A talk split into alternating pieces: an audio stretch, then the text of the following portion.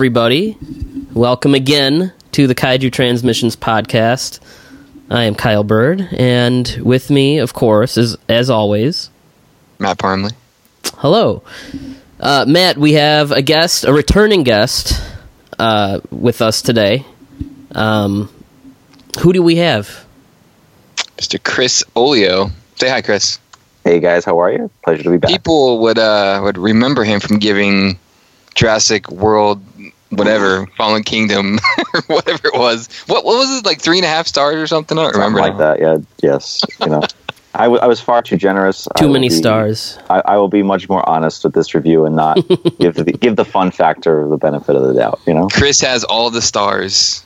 He he knows all the all the stars and he gives them out. What can I say? I'm just a positive guy. Uh, so this is this is interesting because this is very much uh, our first time having, I guess, a guest reviewer that is for the recent Broadway stage production of King Kong. Um, Chris, before we get into the meat of the, our main topic, um, I know that you're very active um, with your wheeling and dealing. So, are there any events or anything that you're going to be a part of, or you want to plug real quick? Yeah, I mean, there's been a bunch of shows uh, lately. I've been doing uh, several conventions, and uh, we have an event coming up on December 5th here in New York City in Staten Island. Uh, we're going to do our fourth annual Godzilla Day at Comic Book Jones, and shout out to Sako and the team over at Comic Book Jones who always make it a home for uh, fans of all types of genres and, and comics and, and pop culture stuff. So they will be hosting us again, and we'll have a setup of awesome Godzilla toys, and we have a very special guest, uh, the amazing Jeff Zornow will be there, and he'll be doing commissions and having original prints there uh, on display as well as other prints and signings. So um, come on down. It's December fifth from eight thirty a or no, ten a.m. I'm sorry until eight thirty p.m. And it's a great time. People just come in the shop, talk kaiju and monsters, and it's just a fun day out in general. So uh, come and come and meet Jeff and come and check out some cool toys and check out, of course, Comic Book Jones. So All right, New Yorkers, get on it. Go visit Chris, say hi, throw him some money, buy some Yeah, stuff. Chris is gonna slang some deals. yeah. yeah, so and you hope that people have fun, if nothing else. That's that's all I can hope for. All right. Now, Chris is in New York, and so he was able to attend. And uh, yeah, this is an event that's gotten a lot of press. And uh, there's definitely some history here, going back a few years to when it its origin in uh, Australia. Um, but uh, yeah, we f- figured, hey, someone could come and talk about this. And um, King Kong is a character that we've seen in many different mediums on film as stop motion or a man in a suit or CGI, uh, cartoons, comic books, video games, um, but never uh, on stage in a live production as a gigantic puppet. So, um, yeah, this is our first and will probably be our only review of a play.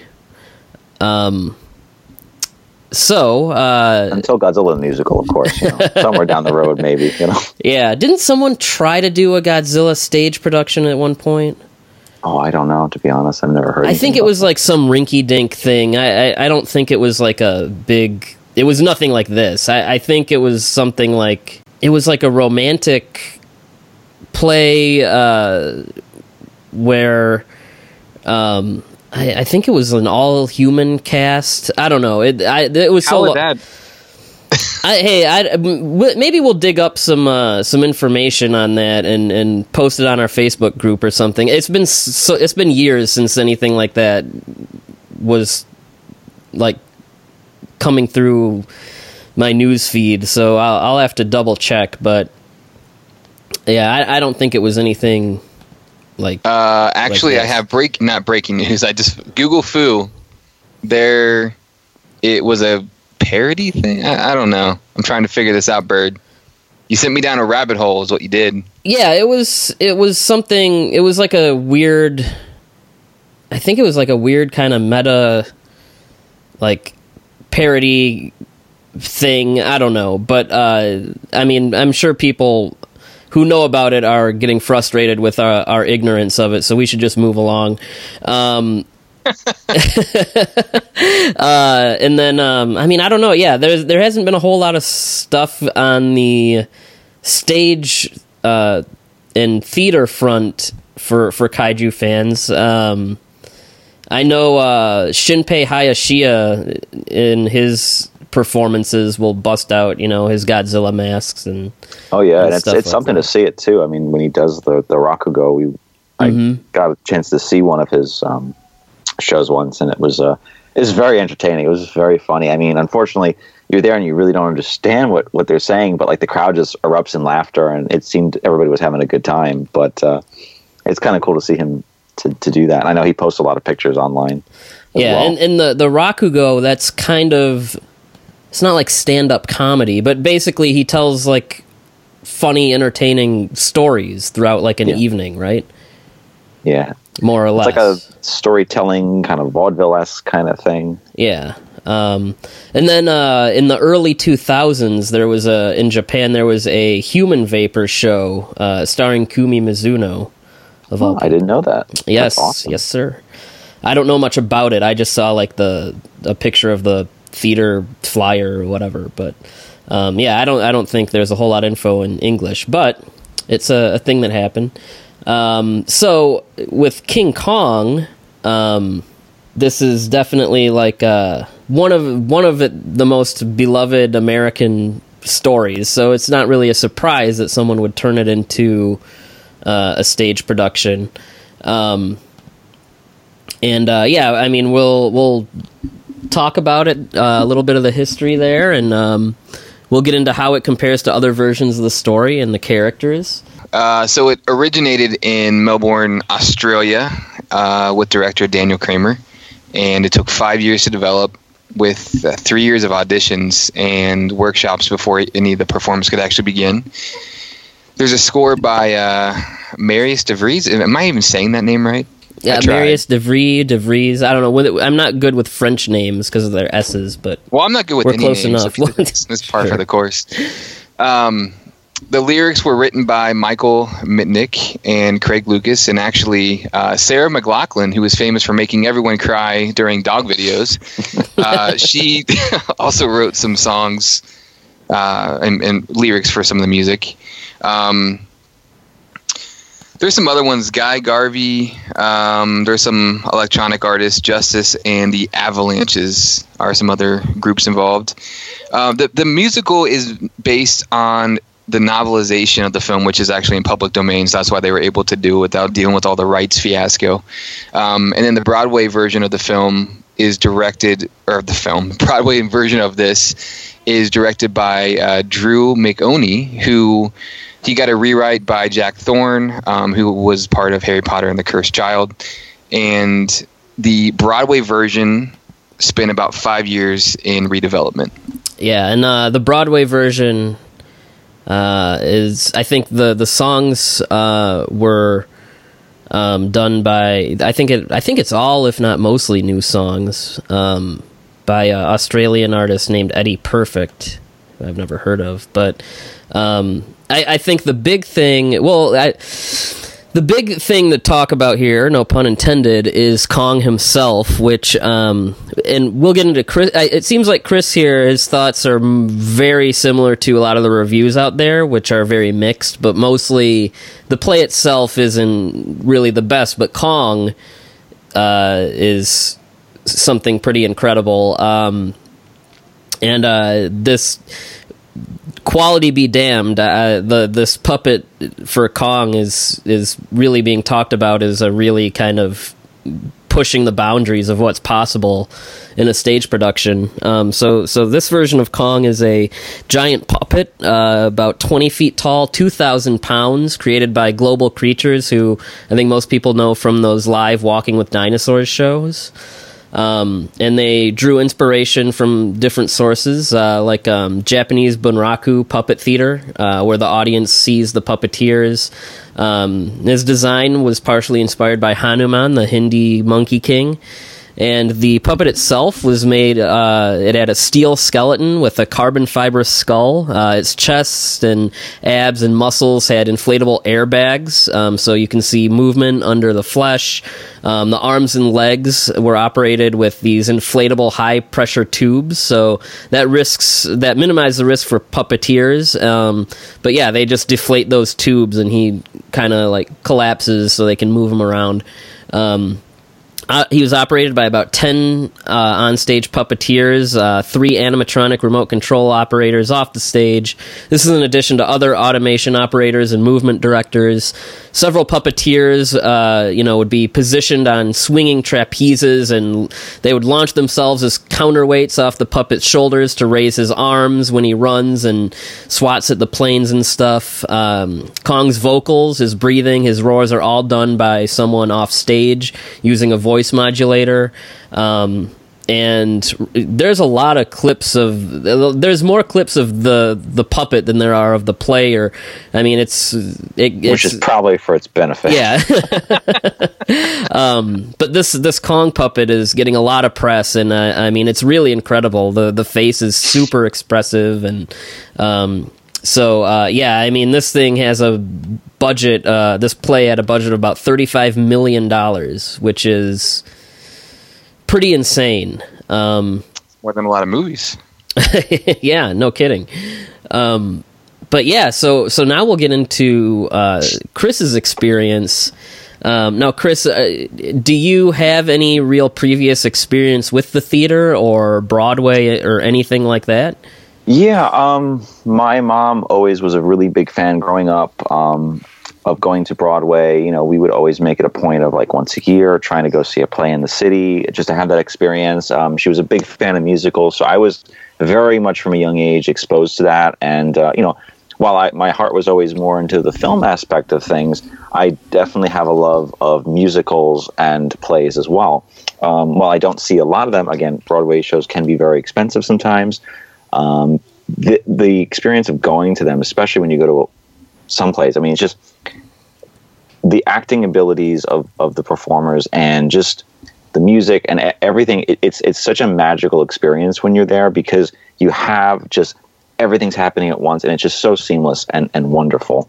Um, and again, you know, also kind of a little comparing and contrasting with what being seeing seeing King Kong on Broadway. You know, I, uh, some years ago I'd seen Little Shop of Horrors, which kind of had a similar thing with a giant puppet of the Audrey two and stuff like that. So it was kind of for me interesting to look back and say, okay, you know, how is that kind of so much better in, in so many ways than what unfortunately King Kong is, you know? But um, so I've I've seen them uh, all my life, so it's it's one of those. I, I, it's not like I went into it with like a preconceived notion of anything, so to speak. Okay.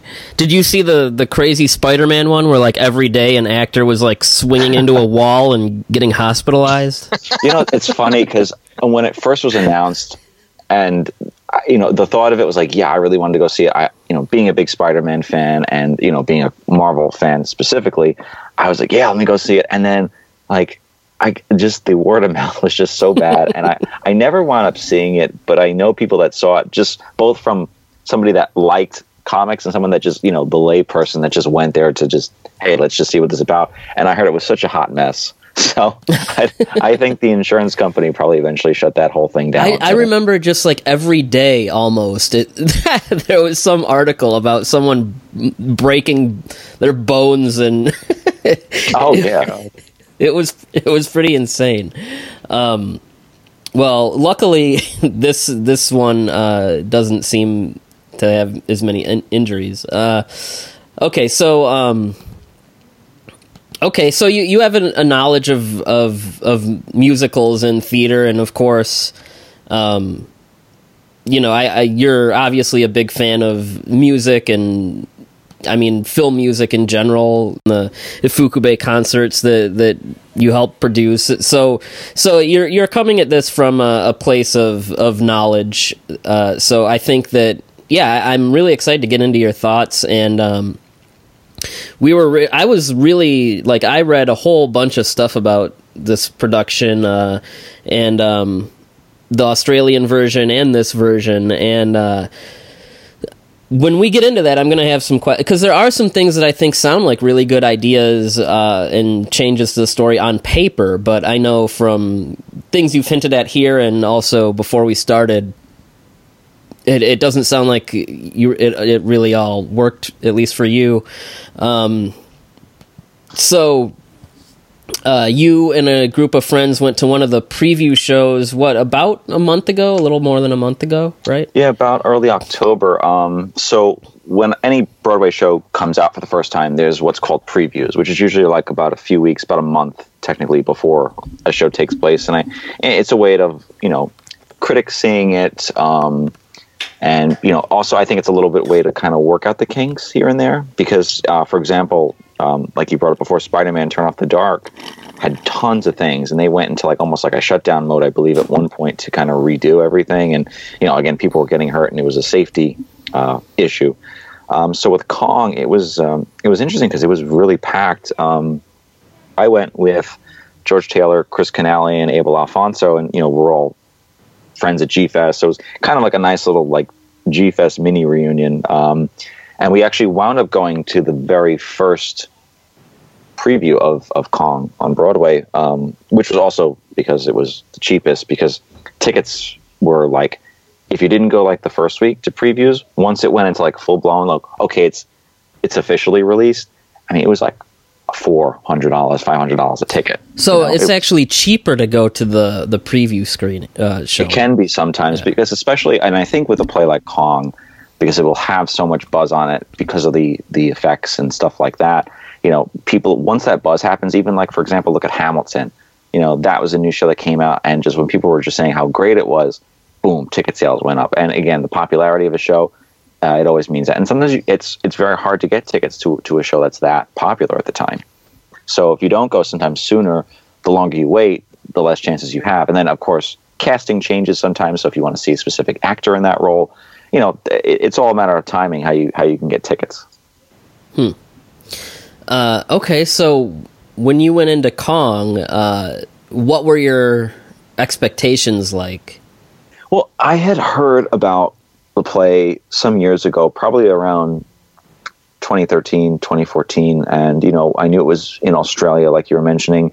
They did a production over in London, I think, shortly after that. And, you know, I was trying to figure out an excuse to go to London to kind of see it because it just so intrigued me so much. And at the time, there were very short clips on YouTube about the puppet. And I remember coming across, I was like, what is this King Kong musical thing? What is this? And I looked into it. And it just looked so awesome from a the puppet was so expressive, and it really blew me away. Just the few minutes I saw of it, and then when I had heard uh, they were developing it here for Broadway, you know, I was, of course, very excited. and It was a long wait. Um, I mean, I had, in terms of like obscure stuff, like we were talking about before, back when Peter Jackson's Kong came out, there were a bunch of uh, King Kong related events in the city, and actually there was a there was a stage play of King Kong that I attended, but it was more like a live radio dramatization of, of the actual story, and it was really cool uh, very much in line with the 1933 film. Uh, so you know, again, that it wasn't the same experience as saying seeing this one, but you know, wa- I wanted to see this play, and and when I was researching when it was coming out, I was like, okay, it's coming out in November. But then, you know, again, unfortunately, ticket sale prices was too expensive, so we all kind of coordinated the four of us to kind of go see it, and we said, you know what, let's just. It just kind of worked out the way just seeing the very first show, but it was it was a packed house, and what was really interesting was you know, you got there, and, it, for, and I think from a, a, standpoint of someone that loves the original film, you know, all of the font and the graphic design of, of the play is very 1930s style, and it it was really cool being in there. You know, they they had all these different merchandising and stuff like that in that kind of style. So you know, people were just, it was just kind of cool that there was a lot of fans there. And then, you know, you get the person that walks into the play and we're like, oh, that guy's got a famous monster shirt on. And they must be a nerd like us. So it was kind of cool to see so many different people and, and a lot of families too, believe it or not. A lot of kids were at the show. And I think that was one of the things that I really enjoyed was just, you know, you'd hear and see like the families in front of you and the kids just get so excited when Kong came on. Because at the end of the day, again, we'll, we'll get more into this as we progress, but uh, the experience of seeing Kong alone is worth the price of admission, if nothing else. I mean, if, if you take nothing else away from the, the play, that seeing that puppet blows you away. It's just it's fantastic. That seems to be the common reading some of the reviews like that's pretty much what everybody said is the puppet really steals the show but they're the other stuff is kind of where it falters Yeah. My favorite was a review that said uh, watching it is like be- being uh, put on hold, like when you're t- c- calling tech support or something. like whenever Kong's not on on the stage, it's like you're being put on hold. Um, okay, so so what were your?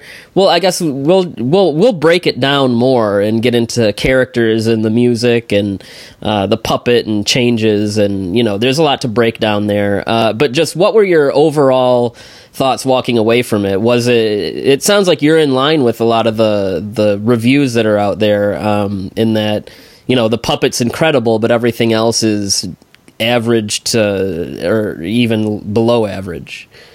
Yeah, I mean, I think it's safe to say that we all kind of walked out of the theater in a sense of like, you're in that early digestion period when you see anything. I think whether it's a movie, a play, and you're just kind of getting the feel of like, okay, you know, it, it, if it didn't instantly hit you, like, wow, that was amazing, you're kind of just th- thinking about it and, and kind of dissecting it. And my first kind of thought was, well, that was disappointing, you know, and it was sad because I was really, really looking forward to this for a long time, and I was hoping that it would have kind of worked on some level as a musical, as a play, as an adaptation specifically of the of the story.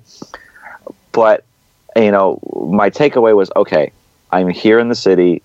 We just saw this amazing practical effects giant puppet by a team of just brilliant puppeteers that are on the stage constantly. They're all you know dressed in black, so they're, they're, they're they try to kind of blend in with Kong. Uh, but again, sometimes they're, they're physically there because there's actually on his on his back where his spine would be. There's actually a ladder, so sometimes the puppeteers will walk up to the ladder and they'll actually climb into Kong and move him uh, and do various um, different poses. Um, and then you know, I was just saying, okay, I'm here with like some of my very best friends from G Fest. So you know, I try to take a, a somewhat of a positive spin, although I was very disappointed because I expected it to be better. No, that makes sense to me. Um, with the, with this version, it sounds like they they kept the 30s setting, um, but they they radically altered some things. Uh, so, just what what's our cast like here? Um, Um, I'm I haven't seen them in anything before. Um, I know the lead that plays Anne Darrow, uh, Christiani Pitts. Um, she was recently in the adaptation of A Bronx Tale. Um, Carl Denham is a guy named Eric William Morris, and there's also the character of um, I don't know why, but Lumpy plays a big role in the play, and it was kind of an odd choice. it looks Um, like that was a. I'm on the Wikipedia right now. It looks like that was an addition for this version. It looks like that wasn't in the uh, the Australian one.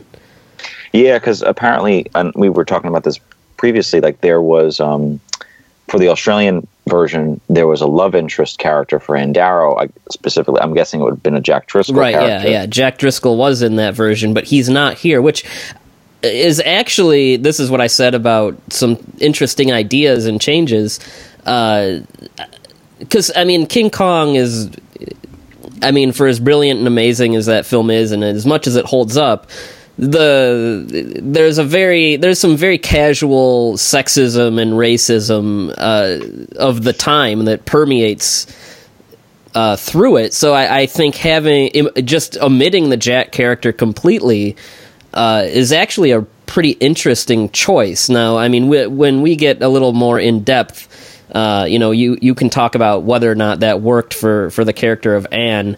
Um, but yeah, it sounds like uh, we got the skipper also, and is that like basically Englehorn is there. Yeah. Yeah. Uh, one of my big criticisms of, of this incarnation is, in some ways, and again, I'm I'm probably in the minority based on you know what you see on Facebook. Uh, for the most part, I absolutely love Peter Jackson's Kong, despite it being an uh, sometimes overbloat film, and and, and there's Mhm. just too much going on and, and, and unnecessary characters. But I enjoy it too. to- they've taken they the character of Carl Denham and Captain Englehorn specifically, I felt were really channeling the that particular adaptation. Like they were, it was very very similar. Well, and Lumpy the cook is a character an original character to the the Jackson version as well. Right, and he's not so much like Andy Serkis was in the film. He was the most different, but you know, the Carl Denham is very Jack Black esque, like almost to the point where he sounds like Jack Black at times. And Captain Englehorn has that same kind of style of uh, was, was it Thomas Robert Kretschmann? Kretschmann, yeah. Thomas Kretschmann, I'm sorry, Yeah, yeah. who played him. So there was that similar element that I was like, eh, of all the things you'd want to be similar with that film for, I was hoping that wasn't one of them. You know what I Mhm. mean? Um, you know, any cue they would take from that movie, I think, out of all the versions of King Kong that are out there, the connection between Anne Darrow and Kong in that film is perhaps the best of all. Next to, of course, Fay Wray. Yeah, the that that one really took the Beauty and the Beast theme and ran with it, uh, which, from my understanding, is this play does that as well. Um, Mm, so yeah, but not really. okay, well, well, well, yeah. Let's get into into that. Um, well, we'll get into that in a minute. I want to kind of hear more about how um, uh, this uh, version of is this version of Carl Denham. Um, how is he different? Is he is he different from any of the previous versions that we've we've had? In some ways, um, what's interesting is, I guess, expositionally to set everything up, they actually don't meet at the fruit stand like they do in all the other versions. Um, the opening number is is actually probably the best music in the entire play because most of the music, I, I'm sorry, it, it was horrible. Um, but the opening number for this instantly drew me in. It was great because you instantly get this. Okay, here's the here's the depression. You know, New York's being built up, and you see kind of the people struggling. You know, actors trying to perform. You get introduced to Anne Darrow. You see it within like two minutes. Boom! All this 1930s era depression era exposition is done. You get introduced to Anne. It's like boom, brilliant, great and then it just slows after that. It's like this great high, and they just don't keep up with it. So then you follow a scene where obviously Anne Darrow gets rejected a lot from parts, and she's you know trying to be an independent woman. She's trying to be a successful actress, and you know she's just getting rejection after rejection. Uh, we wind up in the diner setting, and uh, Carl Denham is, meets her basically there when a guy, um, I believe it was a like a sailor or someone was trying to hit on her, and Anne kind of fights back and shows she's got some sass, and kind of catches the uh, eye of Carl Denham, and we kind of introduced to him more as like he's a down and out character. He's like, oh, I got this play, and you know I have to put it on, but I have no lead, and then he offers her the lead, and you know she reluctantly agrees, and then from there we kind of go into the venture. He's very much more the villain in this play. He's more vilified than Robert Armstrong was. Uh, much more in the line of what we saw with Jack Black or with Charles Grodin, uh, that particular character. Um, the interesting thing about this version, it's the only version of the story where, in the end, Carl Denham gets arrested, which is I thought was an interesting, very choice because it's just like once Kong escapes and he's just kind of there, like in shock. Oh my God, what have I done? You see, like the police come up and they actually handcuff him and they take him off stage, and that's where that um, act ends, so to speak. So that, I thought that was an interesting thing because we we never actually see, for the most part, what happens to Carl Denham. That's true. I mean, Son of Kong being the exception, you know. Um, okay. Uh, well, I, I do want to get into just. I'll probably just give you have you give us a rundown of just the story in the similar vein to how you just did. Um, but yeah, I, I want to kind of um, get through uh, our cast first. Um, it- did this bother to do anything different with Lumpy the cook?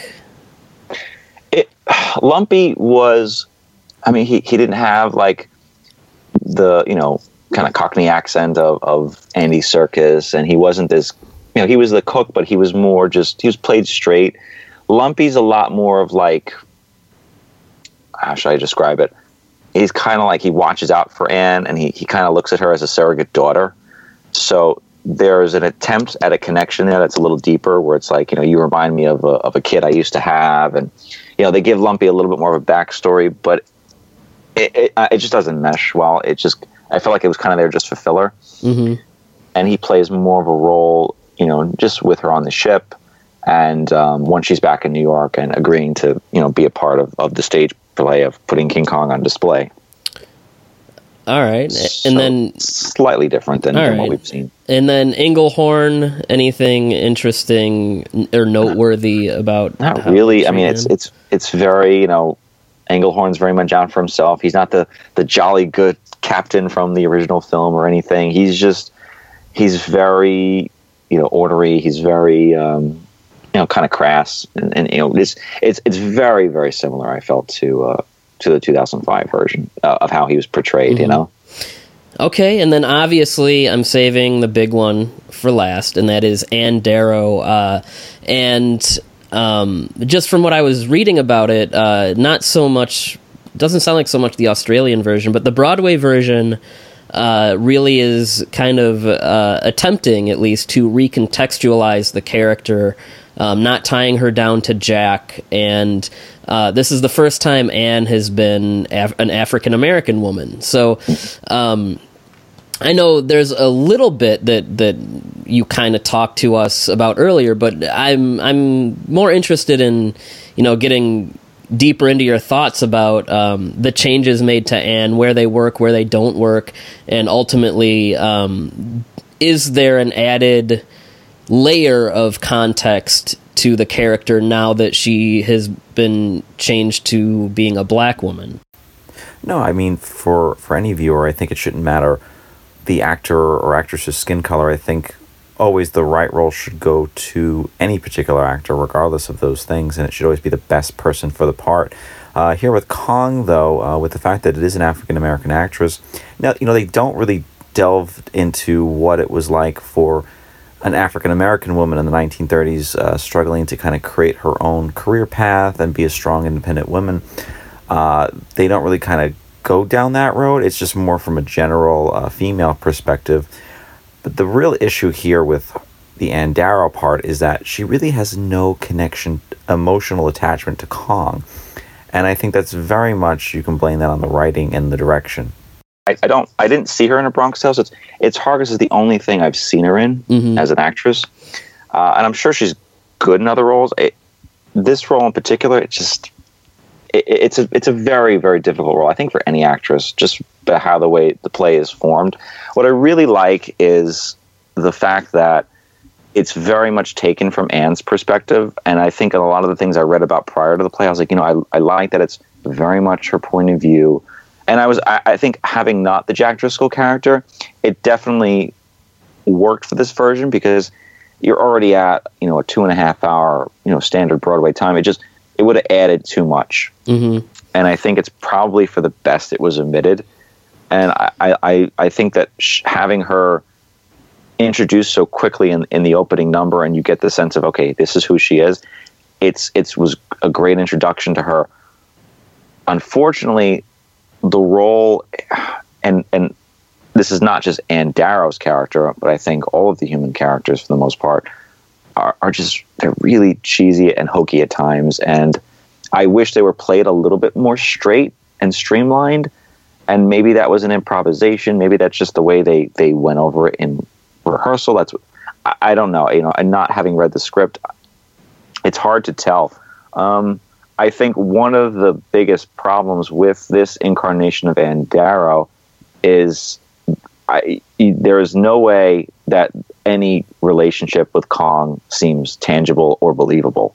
It just sadly doesn't work. Um, and I wanted it to because I, I, I think that's such an important part of, of the original story um, to have that, you know, Beauty Beast connection with there's, you know, there's a respect and there's genuinely a care for for him. Um, one of the one of the most effective scenes they have together is shortly after, and it's something we never saw before, and I thought it was a bold decision on the on the play's part, where he's just escapes and he's reunited with Anne. He basically gives her the cold shoulder, you know, and she's trying to like you know apologize to him. He's just like, nah, go away. Like I'm like captured, and you know you you kind of did this. To, he's, it's almost like he blames her, and I I thought that was such an interesting interesting choice because you never really see Kong do that or, or, or feel like you know blaming somebody essentially for what happened to him being removed from his island. Um, she's got a great voice. Uh, her Christiani Pitts, Pitts, uh, yeah. really beautiful singing voice. It's just the, the, the songs in general just, ah, they just they're real they're rhymed really simple and they, they're not catchy. And, and aside from the musical number the opening of the prologue um, you know there's some there's some big songs like queen of new york and you know building of the boat and, and, and all these things. They just it just doesn't work you know? And, and it's it's it comes across as very forced. And i i wish and again could be that uh, the, the, particular version that I saw, the previews version, maybe they worked out certain things and they they changed things based on you know reaction and, and seeing how the crowd, you know, went to it. But it just doesn't seem to kind of go anywhere, and that's that's that's for me was very sad because she was there and you know she didn't do a whole lot. The character itself of Anne, and you want to know more about her. I mean, they they definitely go in line with what we know. You know, she's she's kind of a loner, doesn't have too much family, just wants to you know make it into the industry and you know be it be a very successful person. But it just kind of done in like a very dry, slower way. Where you know I, I thought they could have gotten to the point of things quicker, but they they kind of took their time slower, kind of like what you were saying before about that review, where you're just you're just kind of how, how long waiting is the for actual Kong. show? Out of curiosity. About two and a half hours Okay. you know, there's an intermission in, in the middle of it, but um, I'll say that it slows down once they meet and they go on the venture. It's the venture is way too long, or at this case, it's not the venture; it's the uh, the Wanderer, based on the novel. But I mean, uh, it, it, it was hard. It was a it's a hard part, I think, for any actress to to play this particular incarnation of Anne because I think trying to take a modern twist, which I thought is a good decision, it just it's not written well and it doesn't ultimately hold up. So, I I want to get back to something you said. Uh, what do you think is missing from from this that make made the Kong and Anne relationship not really click with you? I think there's a it's almost like it's just okay, boom, too quick, and you you're supposed to just assume that there's an instant bond when there's not. You know what I mean? And and again, it's you look at the 1933 film, and you know Kong is infatuated with Anne. You know, Anne is terrified of him. Um, and again, the 76 film is, is a bit of a different animal in and of itself, where they try to go in the route of like she eventually cares for him, but then you know you have the um, Naomi Watts version that she's a lot more. You know, there's a slow development, but there's actually like a okay, you know, you know she sees he's a protector and he's actually like risking his life for her. So there's that element of like okay, he's had empathy for her. Well, probably you know one of the first times he's probably had empathy in his life for somebody or or something, and he really kind of falls in love. And you can actually tell that they genuinely fall in love with this character. The problem is, is ultimately the best actor in the play is the puppet. And it's really tough because I wanted to like the human characters. I wanted them to click. I wanted all of them to kind of work as a whole, as a story, because it's a story that, I mean, almost everybody knows the King Kong tale. What's missing ultimately is a sense of communication between the characters and a sense of mutual respect. It's just kind of like there. Nothing they say to each other it's it's Bonnie. It's more just like random dialogue. I feel like sometimes, and it, aside from like one or two sequences where I was like, okay, I can kind of get behind it. You just don't feel that Anne ultimately cares about this creature. Like truly, truly, deeply cares about this creature. She feels bad about what she's done, and you know, she's. I think she's more coming from the point of she doesn't want to be exploited in and herself or getting exploited on behalf of Kong um, in in you know kind of Tinseltown and you know getting dolled up and having to perform in the stage, which she's very much against because Carl Denham's kind of just churning out this big machine of a show. That's that's ultimately the issue with the play. I think is that had Anne and Kong really clicked, it would have been a totally different experience.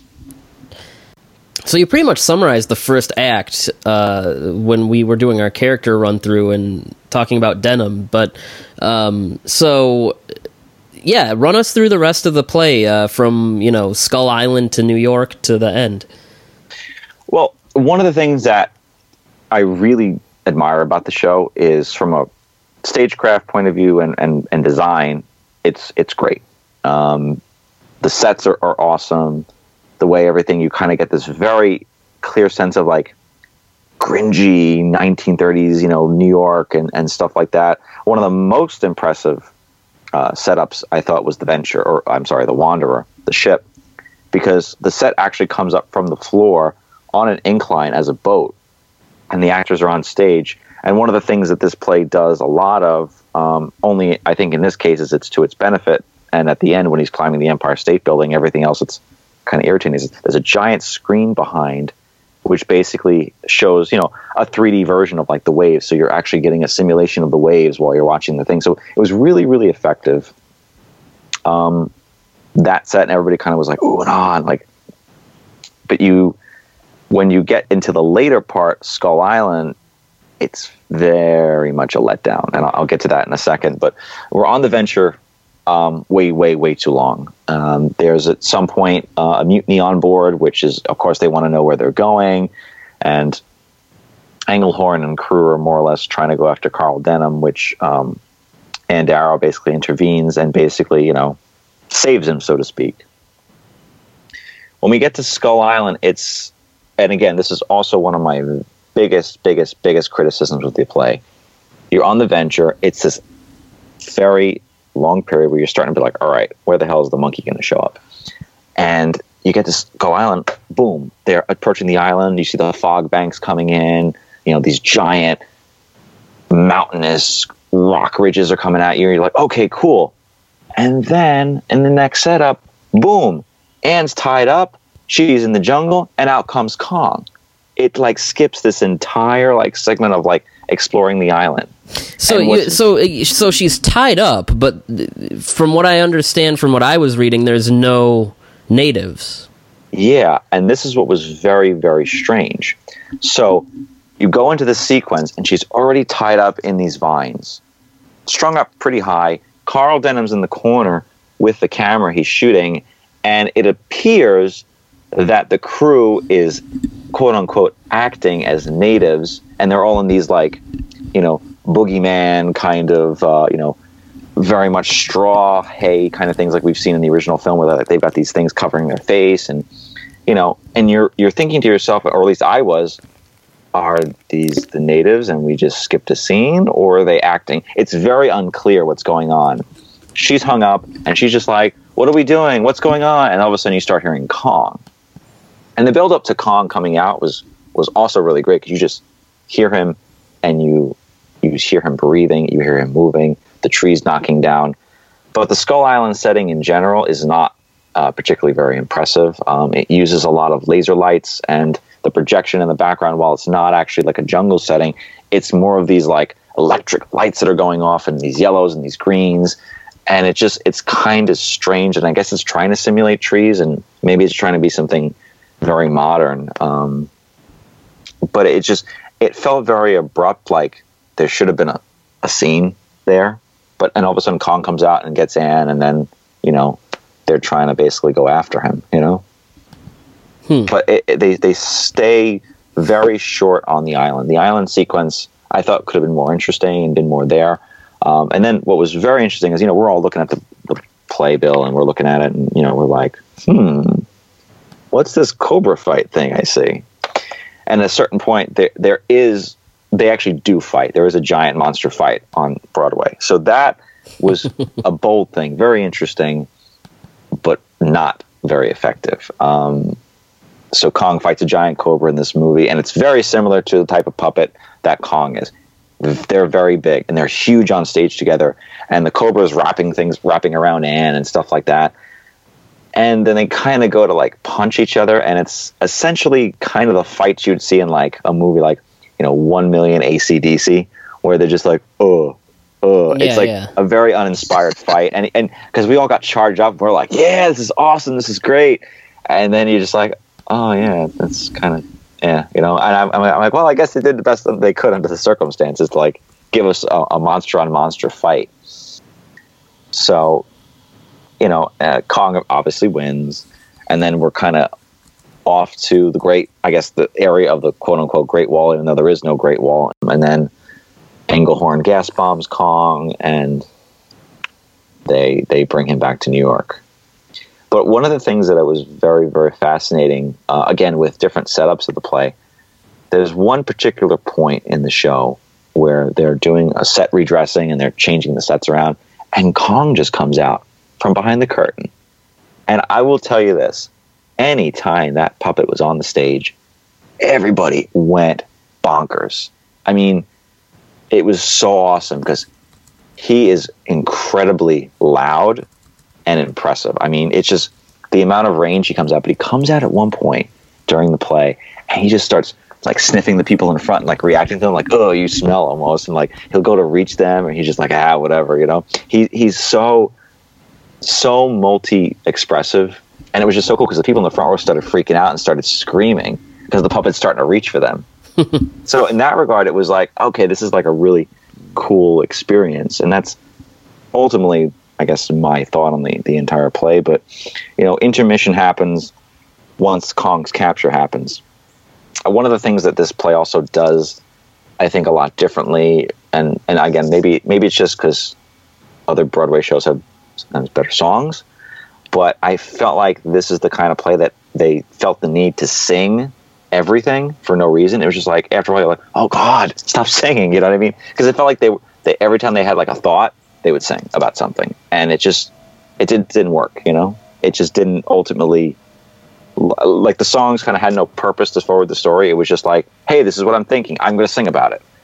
So it, it's kind of distracting with that regard too. And it was funny during intermission because you know you start talking to the people next to you. You know, not just the crew I was with, but you know just the strangers behind me and in front, and like people were kind of just like the same thing. Like that's it's cool, but like I'm kind of scratching my head over like what's really going on. I felt like a bunch of beats were missing. So Act Two, obviously, we comes in where again one of the other interesting things about this play, um, the ship you see it coming in, and they're talking about unloading Kong. Also, something we've never really seen in a, any incarnation of, of Kong. So that was kind of cool, um, and it kind of goes a little beat by beat like we would normally in, in a Kong story, where you know Denham's there. He's he's he's a lot more exploitational in this sense, where he's trying to not only exploit Anne but the other actors in the play. But one of the strange things about the play is, as much as they're trying to stay in the 1930s setting, what I thought was very distracting at times. And this is just this just could be me. This you know maybe this is just me, but all of a sudden, from a musical standpoint, they'll start playing like weird techno music every time Kong ran. The entire play was symphonic, and all of a sudden, every time Kong ran, it was like, and I was like, "What?" And it's and it's this very irritating techno music too. It's not even something you can say, "Oh, that's kind of cool." It's just it's very very odd. And then like you'll have these musicals and these these girls, these dancers come out, and like these like modern day girl cheerleading outfits, and I'm like, I'm pretty sure in the 1930s they weren't dressed that. that that's a bizarre choice, and it happens twice in the play. And I think also one of the things too is they, they they kind of had this sense of like slang sometimes. I thought, and I was like, I don't know if they talk like that in the 30s. Something tells me like it just felt like they were trying to be modern with it, but at the same time, okay, we're in the 30s, and it just I kind of feel like you got to choose one or the other. Are you going to be modern or you're not? but it, was it's very distracting because Kong, you see him simulating getting running, and it's cool. But they have again every time he runs, there's just this this like laser light, like Matrix bullet time flashes of like imagery that like pops around him, and it's just odd. And they play the same song every time he ran, and it kind of after a while it got old. I was like, okay. And it, interesting thing like too, um, it, talking about like from a technical perspective, and screaming in this version is really different. She doesn't have the you know the atypical blood curdling scream. It's almost like this very strange echo that like kind of gives you shrills. It's like it, it, was different, and they felt the need to kind of enhance her screaming every time she was on stage. Though she didn't scream a whole lot, she kind of kind of went with the flow a little bit more of this particular. And she's like, "All right, cool. Hey, Colin, this is your home. All right, you know, you know, thanks for showing me a good time. You know, kind of sarcastically. She's she's a lot more kind of tongue in cheek with with the puppet. And I, I, again, getting back to to that, I, I think I think playing it up a little bit for the cheese factor doesn't doesn't really work. Um, but again, getting back to to beat by beat of what what goes on with the play. Um, eventually, Kong breaks out. I will say that sequence was really really cool because you know he just basically once you hear like oh Kong is on the loose, you know he's on like on top of a building like you know like almost like ripping things off. People are screaming around him. There's fires and stuff like that, and, and that was particularly very cool. And then obviously he eventually finds Anne again, and um, he starts to ascend to the Empire State Building, and and the effect with the projection is actually very effective because it really simulates him going up the building. And then he gets to the top, and you're thinking, okay, this is going to be like cool or sad. And you hear the biplanes coming in, and you see him looking around, and then all of a sudden, I don't know whether they forgot the sound effects or whatever. You see them like almost like um, like a retro video game, like these little itty bitty dots like coming at him. They start like shooting at him, and you start seeing him getting affected. But every time they shoot him, there's no sounds. It's just like it's it's entirely silent, and you see Kong is like ah, and it's like he's supposed to be shot, and like it's just this like dead silence that doesn't work. There's no music, no nothing, and it just it's kind of like it's a bizarre bizarre choice because you think even if you just heard the sound of the planes going by, the sound of the the machine guns hitting Kong, Kong roaring, it would have just elevated that scene so much more. And then once he falls off the building, you know, and just they break out into this oddly like happy musical number that just doesn't fit. And it's like oh he's dead. Okay let's all be happy now. You know it just it's it's there's a lot of odd and weird choices in this play. Uh, What sounds like a train wreck. it, it's it's it skirts the line of this is a hot mess i think you know? And, and it's sad because I, I i really really really wanted to love this play ultimately so it sounds like you weren't very thrilled with the the the songs. Were there any that were good? not really and then I mean, I, I'll be really honest. I mean, nothing is really catchy. yeah, Um, musically, you, you you don't. I mean, again, I think with any play, whether you know it or you don't, at least you feel like there was at least two or three songs. You're like, wow, that was absolutely an amazing musical number from the dancers, from the singing and the choreography. With Kong, it's really not. There's, there's, it's almost like there's no takeaway from it. Mhm. You're just kind of like it's just it's there, and, and it- it feels more like a filler. Like okay, it's a musical, so we gotta sing, as opposed to it actually feeling organic and feeling a part of the story. well, yeah. It almost sounds like since there is so much singing, they should have focused all their energy into writing like just a few handfuls of really good songs instead of like a million songs for every second of the of the thing. Yeah, it- it's almost like um, I while I, I didn't see Spider-Man Turn Off the Dark, I did hear some of the songs, and like I remember listening to them, and I was like, oh god, this this just sounds so hokey. Like that's kind of the same vibe when I heard the songs in the play. Nothing, nothing really stayed with me. Yeah. Um. No, it's. I, it sounds like there's a lot of good ideas. Like, because some of the stuff I'm hearing is stuff that's.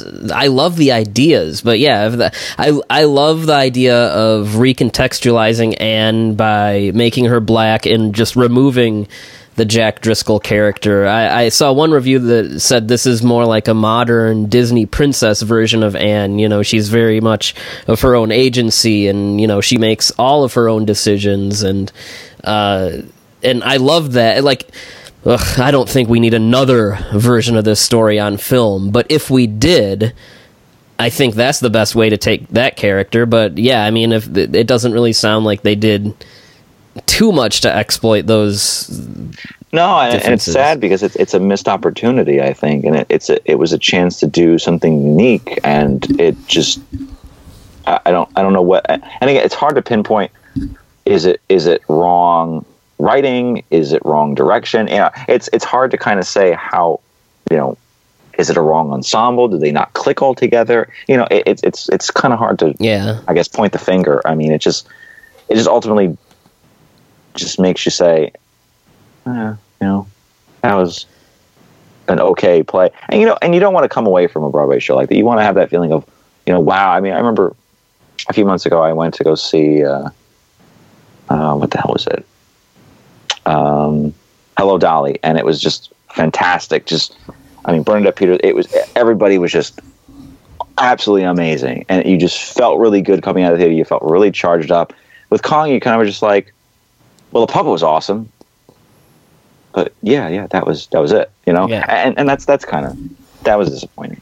Yeah, there are ways to like modernize the more uncomfortable aspects of the original King Kong, and I think for Anne that was a good. I actually think, like in Skull Island, I like the natives have always been one of the more like uncomfortable, queasy, outdated things in King Kong, and I, I loved the the version in the the movie Skull Island where like they're this pacifist kind of you know these peace loving natives instead of these like crazy like Savages. yeah right so yeah i mean it, it, it's a shame that they i don't know they didn't do much with some of these new ideas It is. Um, I, I think it's it's a it's a massive experiment for Broadway. Um, it's it's something you will ne- you've never seen again. eh, You know, Little Shop of Horror, seeing it years ago, it was a, it was a different experience because it's a bit established play, and you know, it, it, it works. It's a fun story. It's a, it's a great play.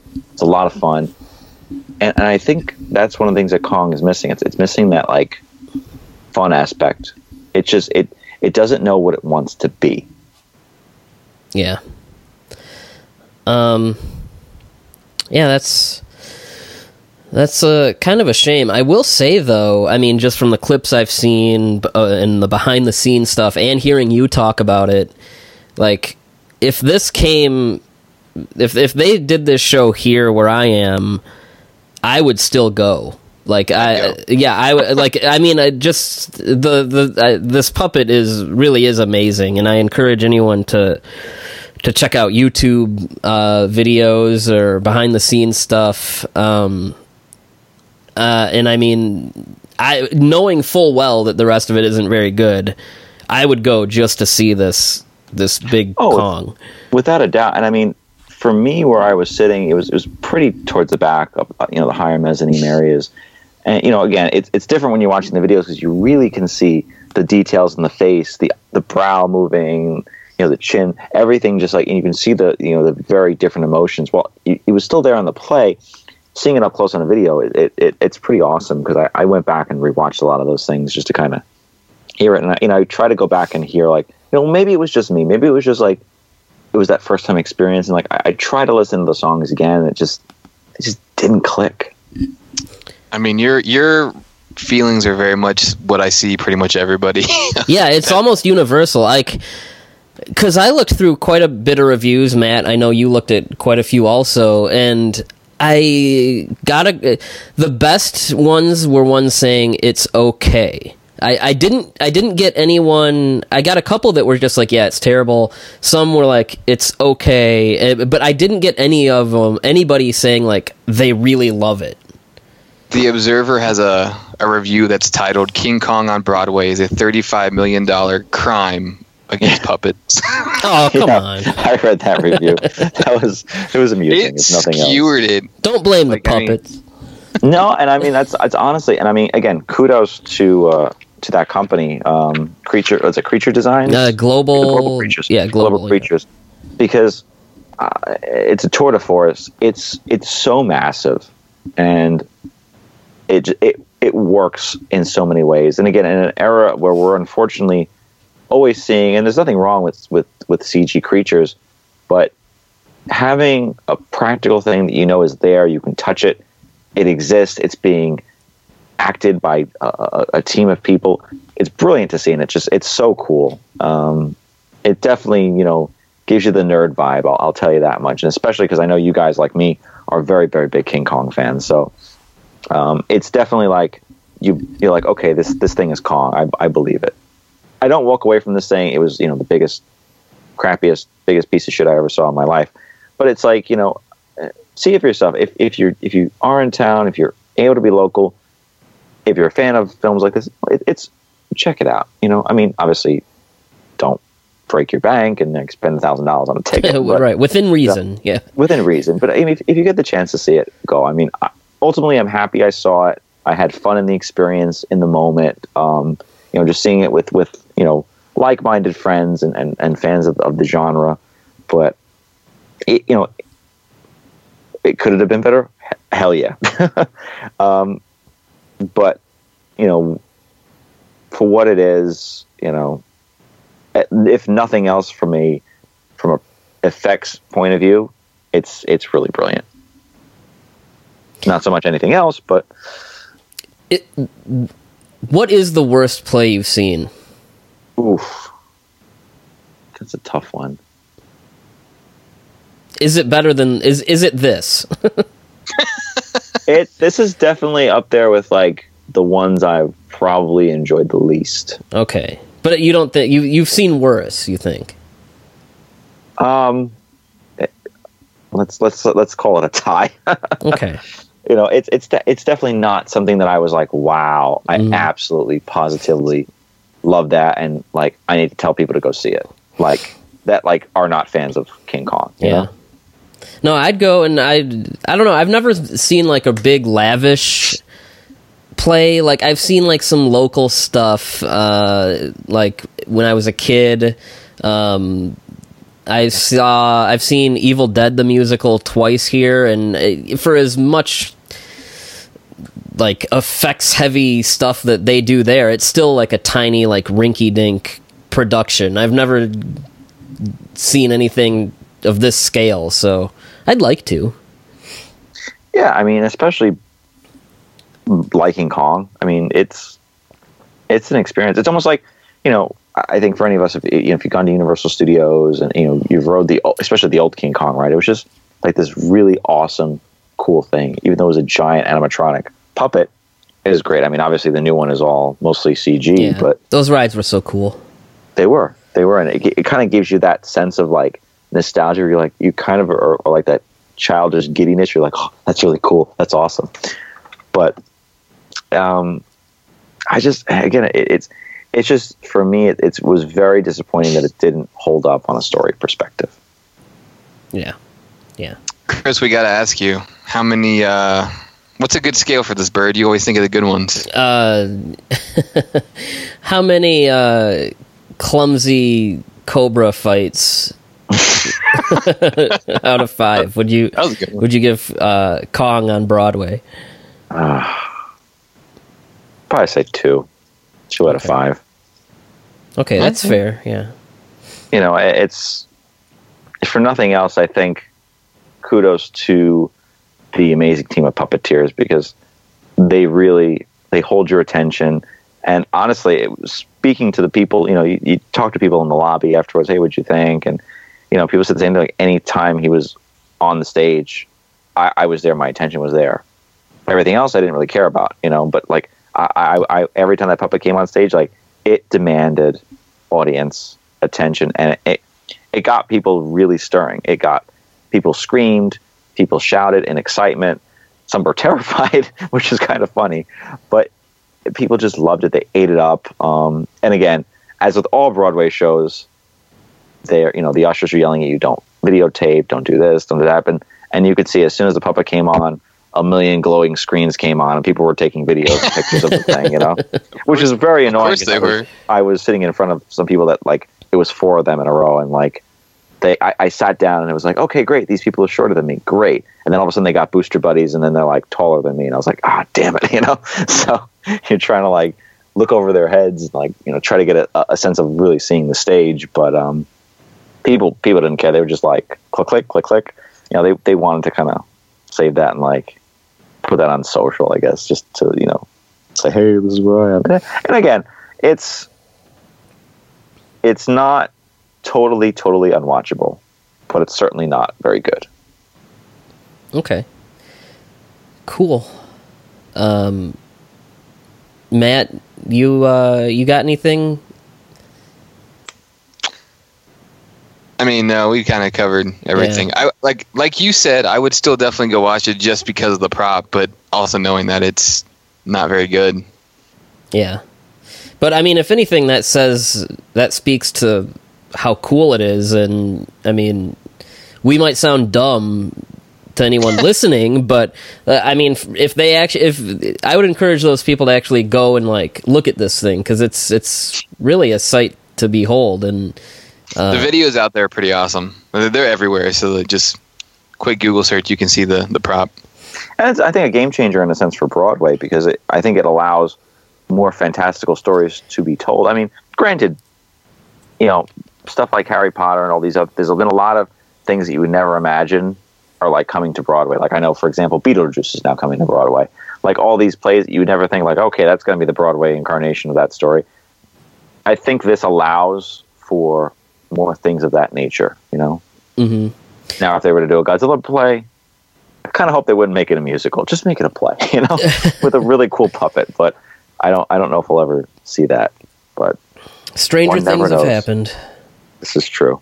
Um, well, I guess um, now we'll we'll kind of play us out with um, Chris. Your uh, friends that you went with uh, are um, going to be kind enough to provide some some quick uh, reviews and their thoughts, and uh, I think we can play us out with that. Um, so, uh, who do we who do we have in this in this group here? We have George Taylor, Chris Canali, and Abel Alfonso.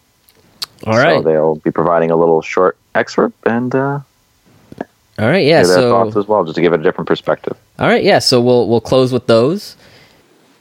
thoughts on the Kong Broadway play. We got to see it on the first preview night.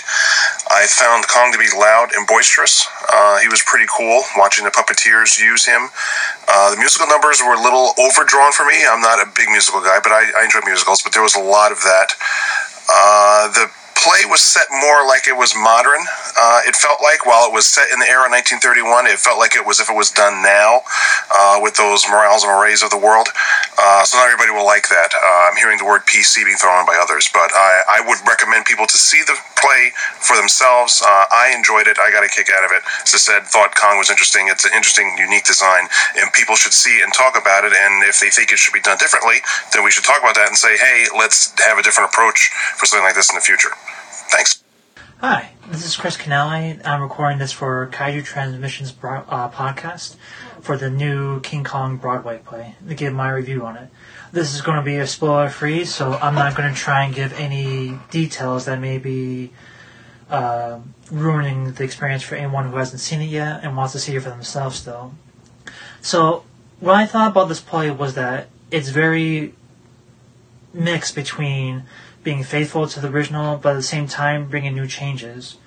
It's still overall very similar to what we've seen as children growing up watching the original black and white version, but it brings some new twists in there that are nicely appreciated, and I think that overall it's really good. It's worth your time, and if you had the chance to see it on Broadway or somewhere else nearby you, it's worth your time to watch it. I think the songs are a little bit too many, but at the same time, it's a Broadway play. So, what can you expect from that at that point? I think overall, the pacing for it is good. The songs don't go too long. Uh, they're very brief, but the ones that are catchy, you'll remember them. I think the first act is a little bit weaker, personally speaking, than the second act, but I think there's more going on in the second act than the first act, which is why it uh, resonates, resonates more with me better. The highlight, of course, for this show is, of course, the uh, Kong marionette or puppet. Uh, it's phenomenal. I saw videos of it before seeing the play, and I was impressed then. Seeing it in motion on the stage is even more impressive. That is the definitely height of the show. One of the things I would recommend, though, if you do watch this Broadway play, do not sit in the front audience, uh, the front not front audience there, uh, the front row. Uh, it is massive. It's I think actual life size to the original Kong, so you really want to be as far back as you can. Me, Chris Oglio, and a friend of ours, George Taylor, when we were watching it, we were actually very far into the back on the second level, really almost kind of like nosebleed section, and it definitely helps seeing it from that kind of a height because you get a better grand perspective of the stage as well as it's interacting with the other props on the stage. Even the actors I thought were very good as well. I loved the actress who played Anne as well as everyone else. I thought they did a very good job. I was thoroughly impressed. The only real negative that I would think I would have to say is just that sometimes the first act does drag a bit. Um, but that's really more of a nitpick than anything else. Uh, if you have the chance, definitely go watch it. It's worth your time. Hey everyone at the Kaiju Transmissions podcast.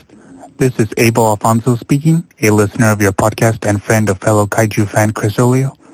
Back in October of this year, I had the pleasure of attending an early preview of the recent King Kong musical on Broadway with my friend Chris Oglio. Based on initial images and advertising, the play seemed very promising.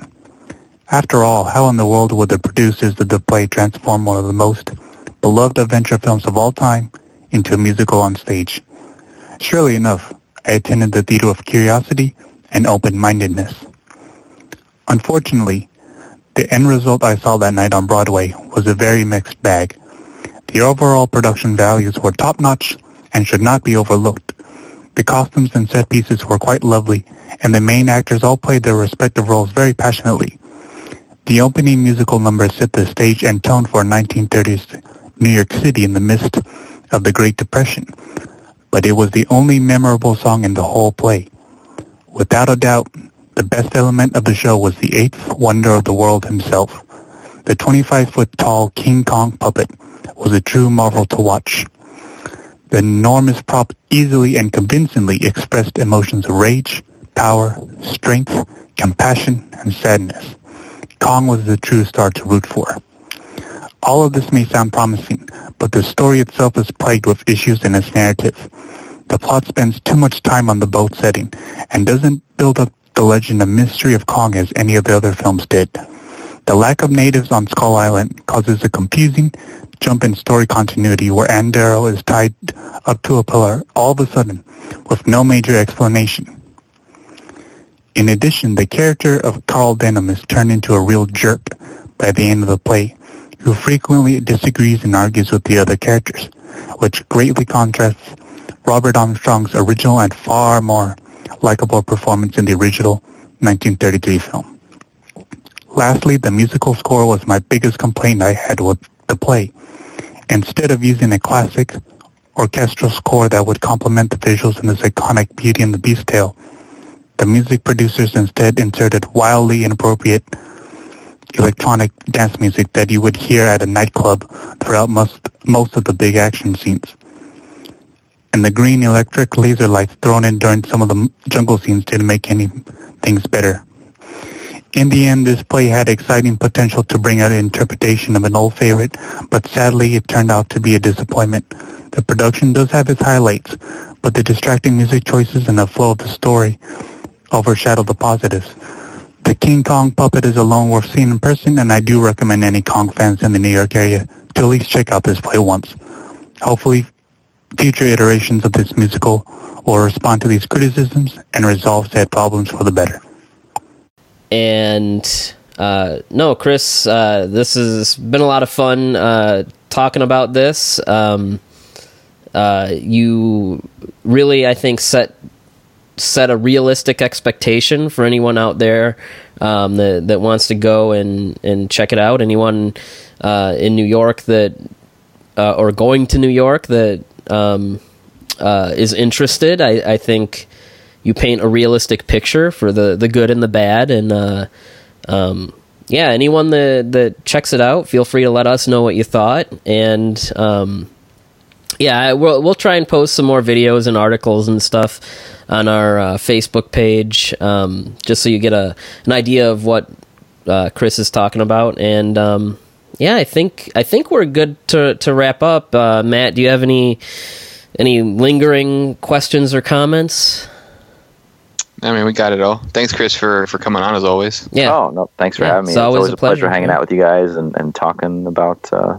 different things. So thanks again for having me. Yeah. Appreciate it. All right. Awesome. Thank you.